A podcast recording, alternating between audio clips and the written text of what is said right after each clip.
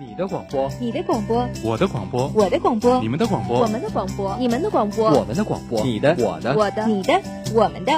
我们的，天生的广播，天生广播播四海，校园你我知天下，魅力天生广播，展现真性你我。您正在收听的是天商之声 Top Radio。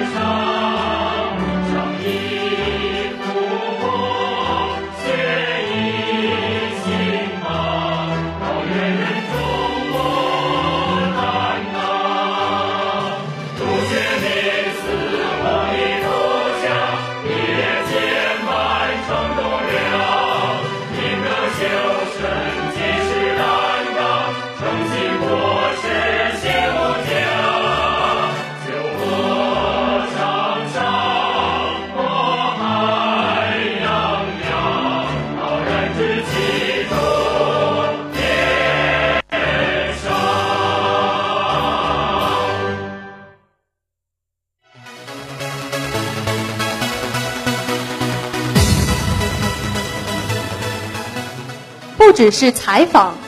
不只是记录，不只是全面，不只是精彩，只是高瞻远瞩，关注商大发展，深度报道，展现学子风范，校园新动态，媒体新声音，天商风采录，天商风采录。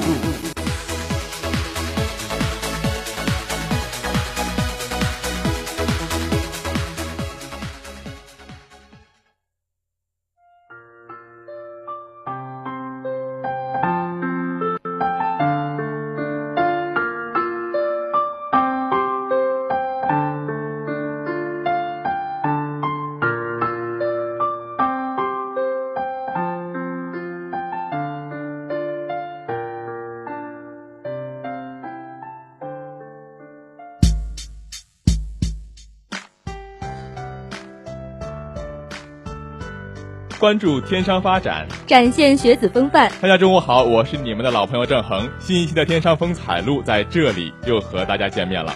我是你们的老朋友汪叔，感谢您在这个周三的中午和我们如约相见。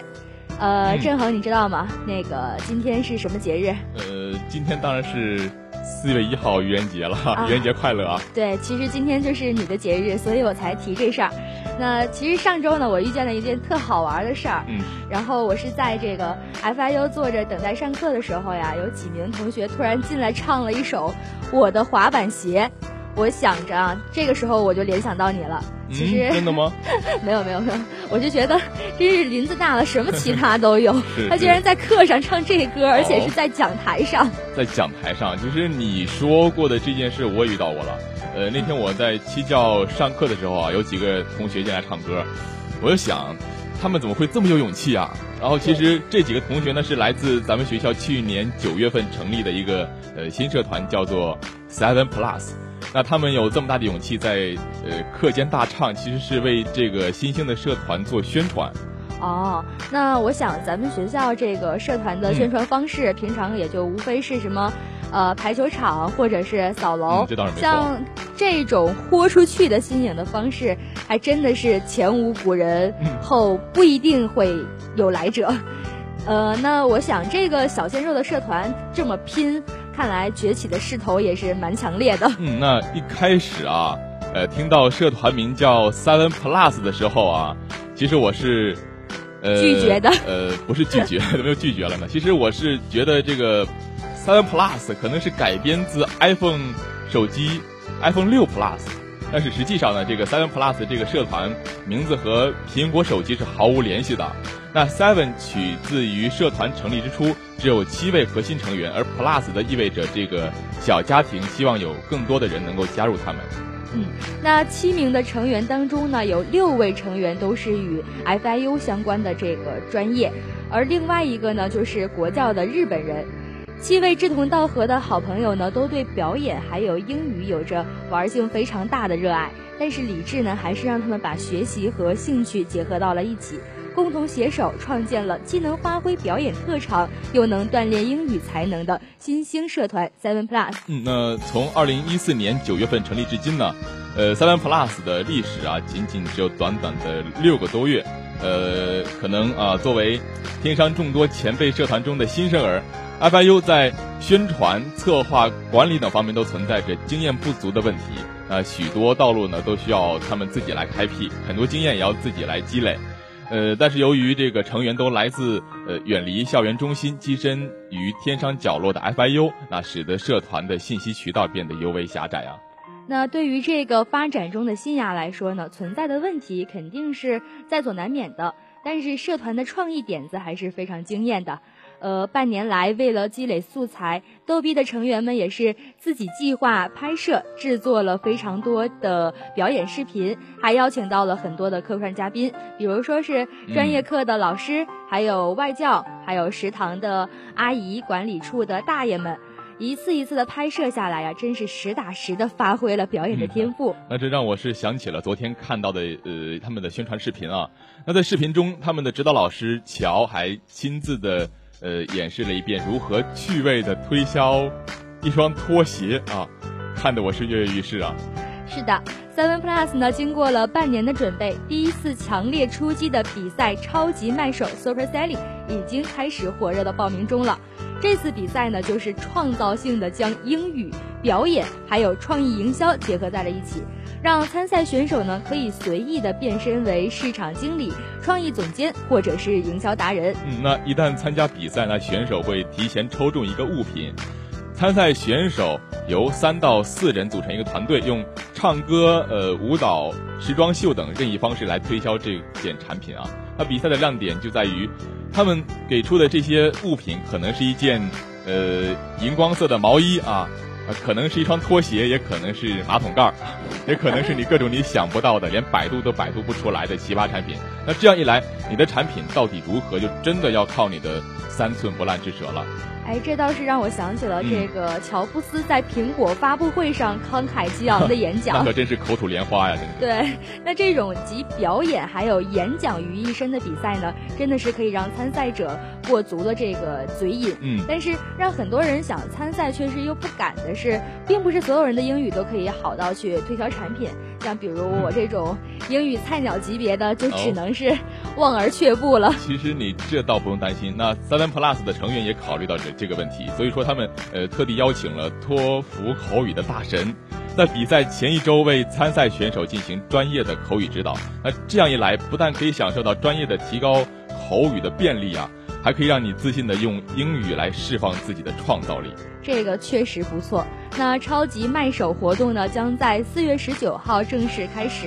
报名马上也就要截止了，所以想要参加的同学们赶紧添加 Seven Plus 的微信公众号进行报名吧。还有在微信公众号回复 BM，也就是报名的首字母，就可以先一睹专业老师的推销风采。一段轻松的音乐过后，让我们一起跨越亚非两个大洲，聆听关于志愿者的故事。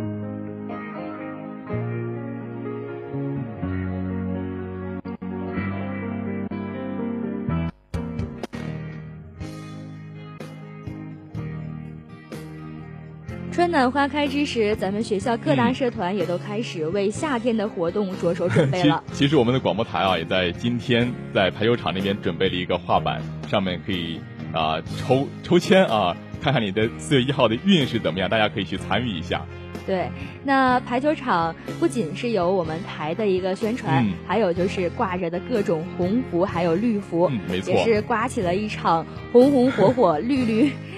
呃。编不下去了，反正就是对对对，刮起了一场志愿风。嗯，那我也是被这阵风给刮到了啊！不仅是倾斜红十字会，我还看到了传说中的埃塞克的身影。呃，埃塞克可是很少现身的。那对于一些同学来说，或许还有点神秘呢。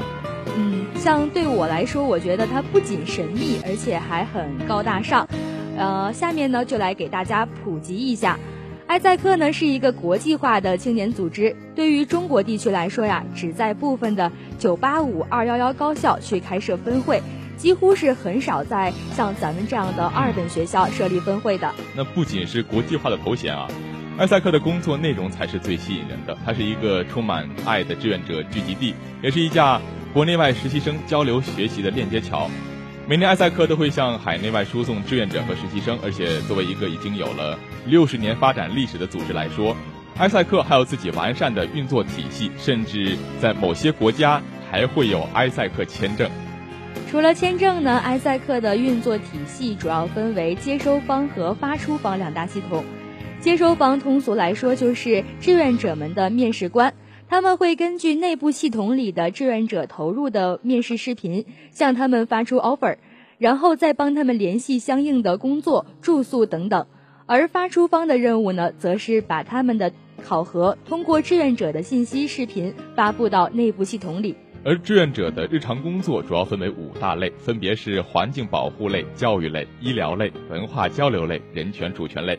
其中大部分志愿者收到的 offer 主要是关于教育类的日常工作。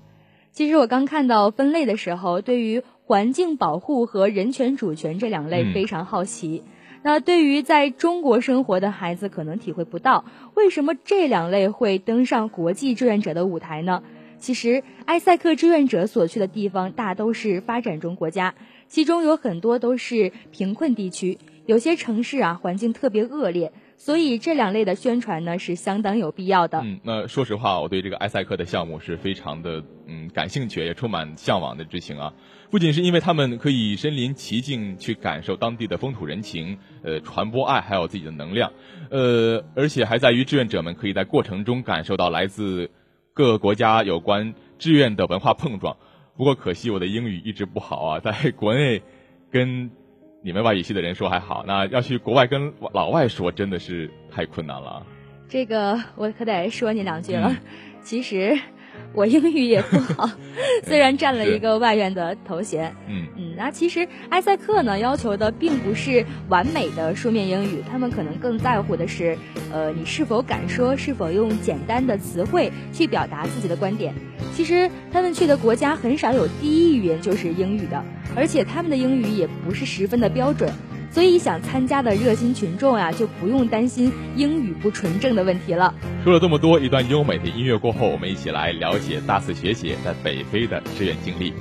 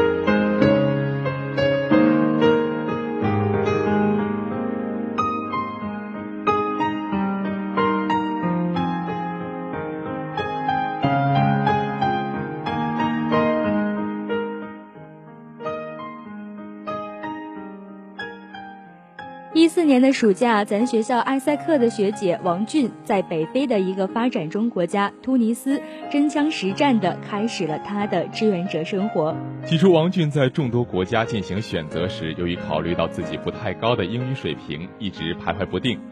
战胜用于恐惧之后，却又因为妈妈担忧的安全问题而推迟了报名。王俊说道。之所以最终会选中突尼斯，还是因为妈妈在网上没有查到突尼斯存在的安全问题，才放心让他去的。但其实突尼斯也并不是不存在问题。王俊的志愿项目也是比较特别的，他在突尼斯主要是与身体残疾的贫穷小孩们相处，让他们能够像正常孩子一样享受快乐。但由于突尼斯的第一语言阿拉伯语，第二语言法语，王俊都不会。所以只能通过肢体语言和孩子们沟通。王俊说：“虽然那些孩子们不能说话、不能站立，但是他们的心灵是非常纯洁，并没有因为身体的缺陷而闷闷不乐，而是活泼的生活。每当王俊来看孩子们时，孩子们都会冲过来抱住他，用最甜美的笑容来迎接他。”王俊记忆最深刻的是一次和孩子们一起做游戏的经历。游戏规则是孩子们在志愿者的身后不停地活动，当主持人说停时，不管参赛者的姿势是什么，都必须定在那里，否则动一下就会被淘汰。王俊和一名小男孩的组合最后获得了第一名。他说，游戏结束时，自己和那个小男孩一身满身大汗，但心里确实是很快乐，发自内心的快乐。王俊的志愿者生活和别的伙伴相比。遇到了一个大困难，因为王俊去的时候是暑假，恰巧赶上了当地的宗教斋戒，规定每天太阳升起的那一刻到太阳落下的那一刻都不能进食一滴水一粒米。志愿者们虽然不用恪守宗教信仰，但是进食时必须偷偷的躲在没人的地方，而且吃的东西也是简简单单的，在超市里买的饼干面包。但王俊偶尔也会在夜晚降临、饭店开门的时候品尝当地的特色美味。他说那里的辣椒非常辣，很多志愿者都不习惯，但我恰好特别喜欢吃辣，所以那里的许多饭菜都很对自己的胃口，每天都在刺激自己的口水。享受的不仅是食物，志愿者们还会利用休息日一起旅游。也正是因为突尼斯的旅游，让王俊体会到当地人的热情与淳朴。那天，他们十一个志愿者去当地一个半岛上观光，吃饭的时候遇到了一对姐妹。这对姐妹们一直热情地带着他们游玩，让他们能够准确地感受到当地的地域美景。而到了下午该回去的时候，他们发现错过了回程的最后一趟火车，便只能做好在火车站睡一晚的准备。惊喜的是。那对热情的姐妹俩听说这件事儿后，主动邀请他们去自己的家住宿，临走还帮忙联系了亲戚，将他们送回去。车费只是象征性的收取了一点。姐妹们用自己的热情感动了七个国家的友人，也让王军对这个国家亲近了许多。结束了志愿者的活动，王俊说：“这次的志愿者经历让他能够更加沉稳地对待每一件事，说不上是因为什么，但是可以用。”明显的感受到自己心灵的成长，还忘不了的还是突尼斯人民的淳朴。一段优美的音乐过后，让我们一起从非洲来到亚洲，聆听越南的志愿者故事。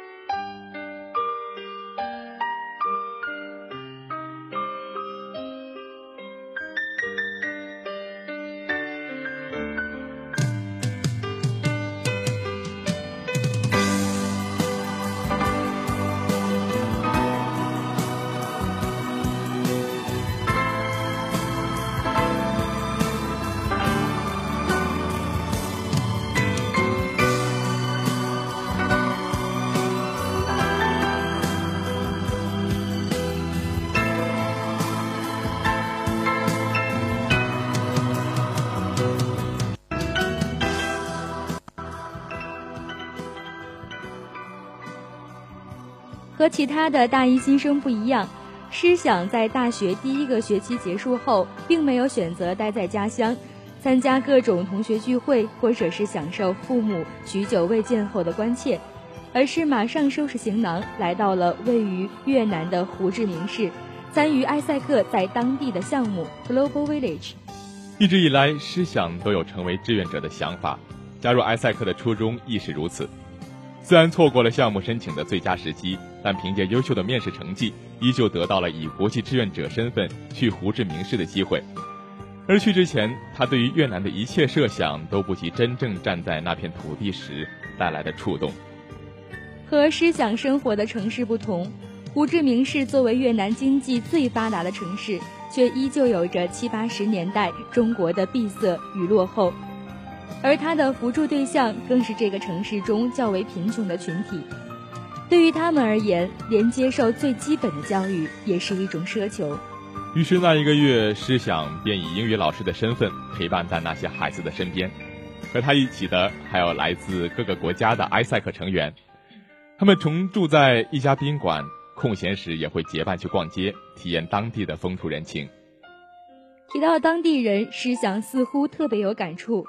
他说：“或许是因为发展的迟缓，越南人有着人类最原始的善良和单纯。记得和他们第一次去到一个类似于庙宇的地方教书时，那里的主人非常热情地邀请他们留下吃晚饭，还送了他们当地很多特有的热带水果。还有一次，他们一行人想去中国城逛逛，因为不知道路，向同辆公交车上的一位大叔询问一下车站，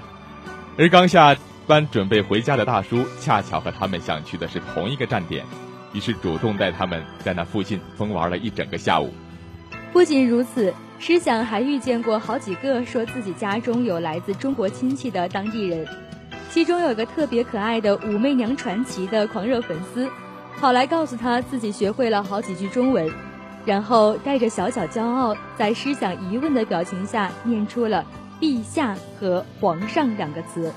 虽然去的第一个晚上就被已经驻扎在那里一段时间的伙伴提醒过，要时刻小心身边的一切，也不可否认，最开始他心里确实竖起过或多或少的防备之心，但当地人的友好却一点一点消除了思想独自在异国他乡的疏离与不适。从陌生到熟悉，一个月的时间很快过去，回国前恰逢越南农历的新年。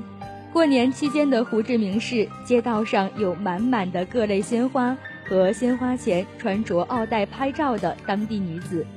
于是回家前，诗想品尝了一回正宗的越南制造的年味儿。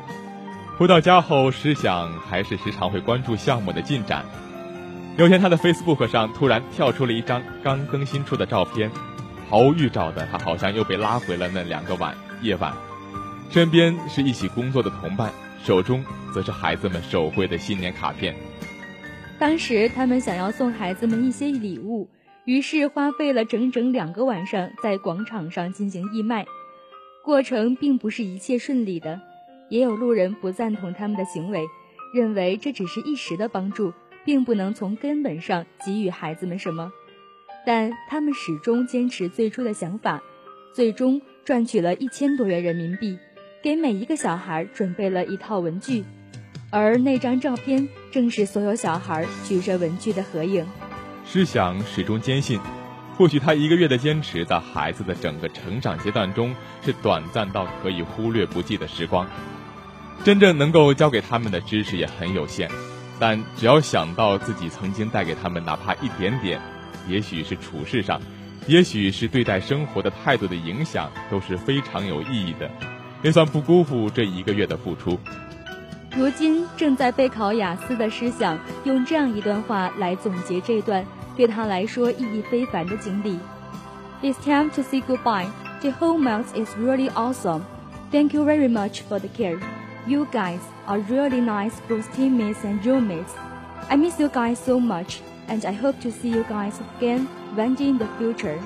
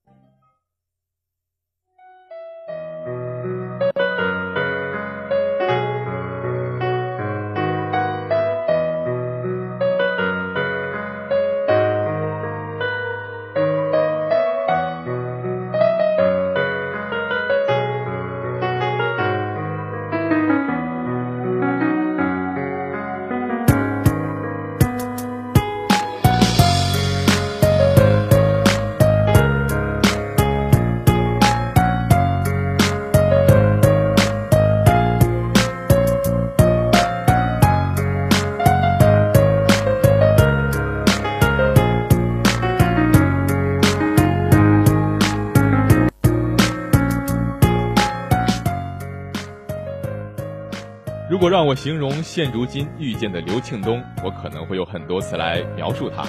沉稳、帅气、时尚之类的。但词语中绝对不会出现浮躁。出乎意料的，庆东聊起过去的自己，偏偏用的便是这个词。庆东说：“去印度金奈做这个文化交流项目前的自己，往往是没有办法静下来认真的去做一件事情。他也从未想过选择这段经历能够给他带来些什么。最终决定去往印度这个国家，也纯粹是出于朋友的推荐。幸运的是，来到印度后的庆东，并没有像王俊和诗想一样受到沟通障碍的困扰。金奈的孩子英文水平相对来说都比较高。”交流上的便利促使他在给孩子们讲述中国文化的过程中，并没有遇到过太多的困难。但这一切的顺意也并不妨碍语言成为庆东在整段印度日子中遇见的最大难题。公寓中来自各国的埃塞克成员都拥有着非常高的英语水平，于是每日茶余饭后，同伴们谈论当时的热点新闻等话题，就成为了庆东最尴尬的时刻。除开语言障碍，庆东和同伴们的相处还是非常和谐的。同住的一个亲穆斯林的埃及男孩，每天都会定早起的闹钟，试图起来做祷告。可是起床的闹铃叫醒的往往都是同住的室友，室友便会很跳脚的摁掉闹钟，然后摇醒正在昏睡的他。或许因为大家都还年轻，对宗教并没有那么的虔诚，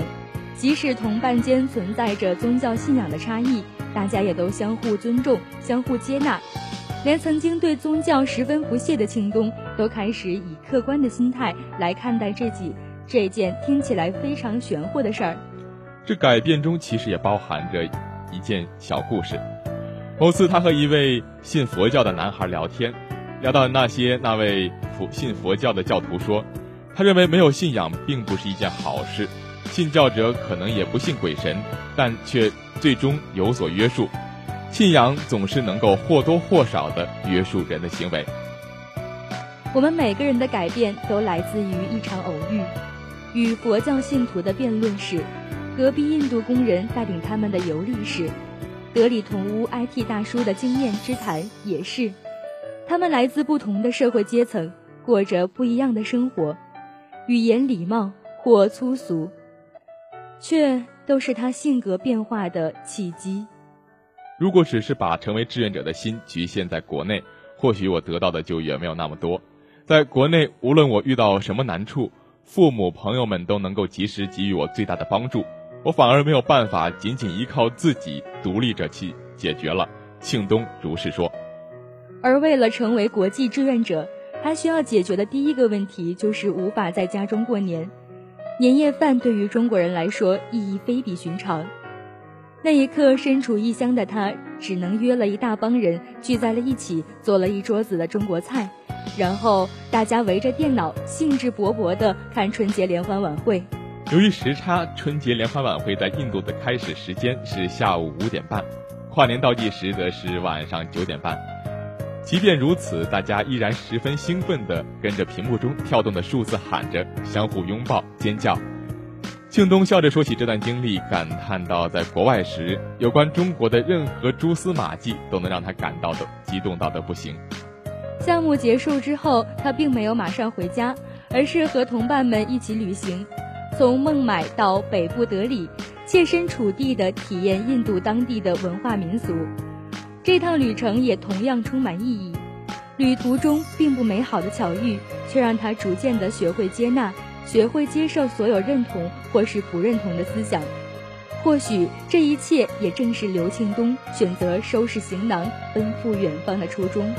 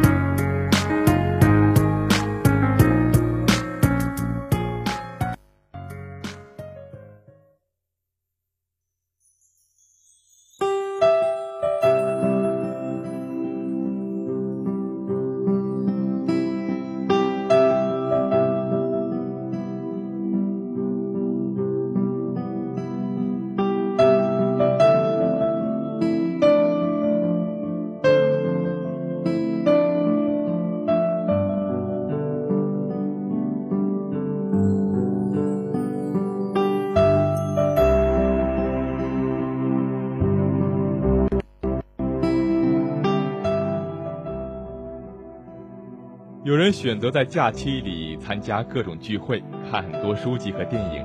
有人选择到处旅行、游山玩水，感受当地风土人情；还有人会选择踏出自己长久以来生活的舒适圈，看看外面的世界。选择从来没有好坏，只看你走的那条路是不是你想要的方向。不要怀疑你所做的决定，可能旅途中有荆棘，有泥沼。有人费尽心思想让你放弃，不如捂住耳朵，闭上眼睛，认真而勇敢地走向你所坚定的未来。终有一天，福祉会以某种方式出现，你要等。好了，看看时间，今天的天上风采录就要和大家说再见了。本期天上风采录与大家分享了埃塞克社团中的三位国际志愿者的故事。如果你对本期的天山风采录有什么意见或者建议，请拨打广播台热线电话二六六六九五零七二六六六九五零七，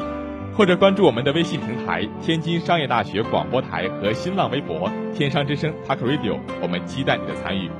今天的天气三至十五摄氏度，东风三级。下午的体育天地将为大家带来国家队的战况，敬请收听。最后，播音郑恒、望舒代表记者导播汤静茹、倪雨佳，节目监制郑浩天，感谢大家的守候，我们下期再见。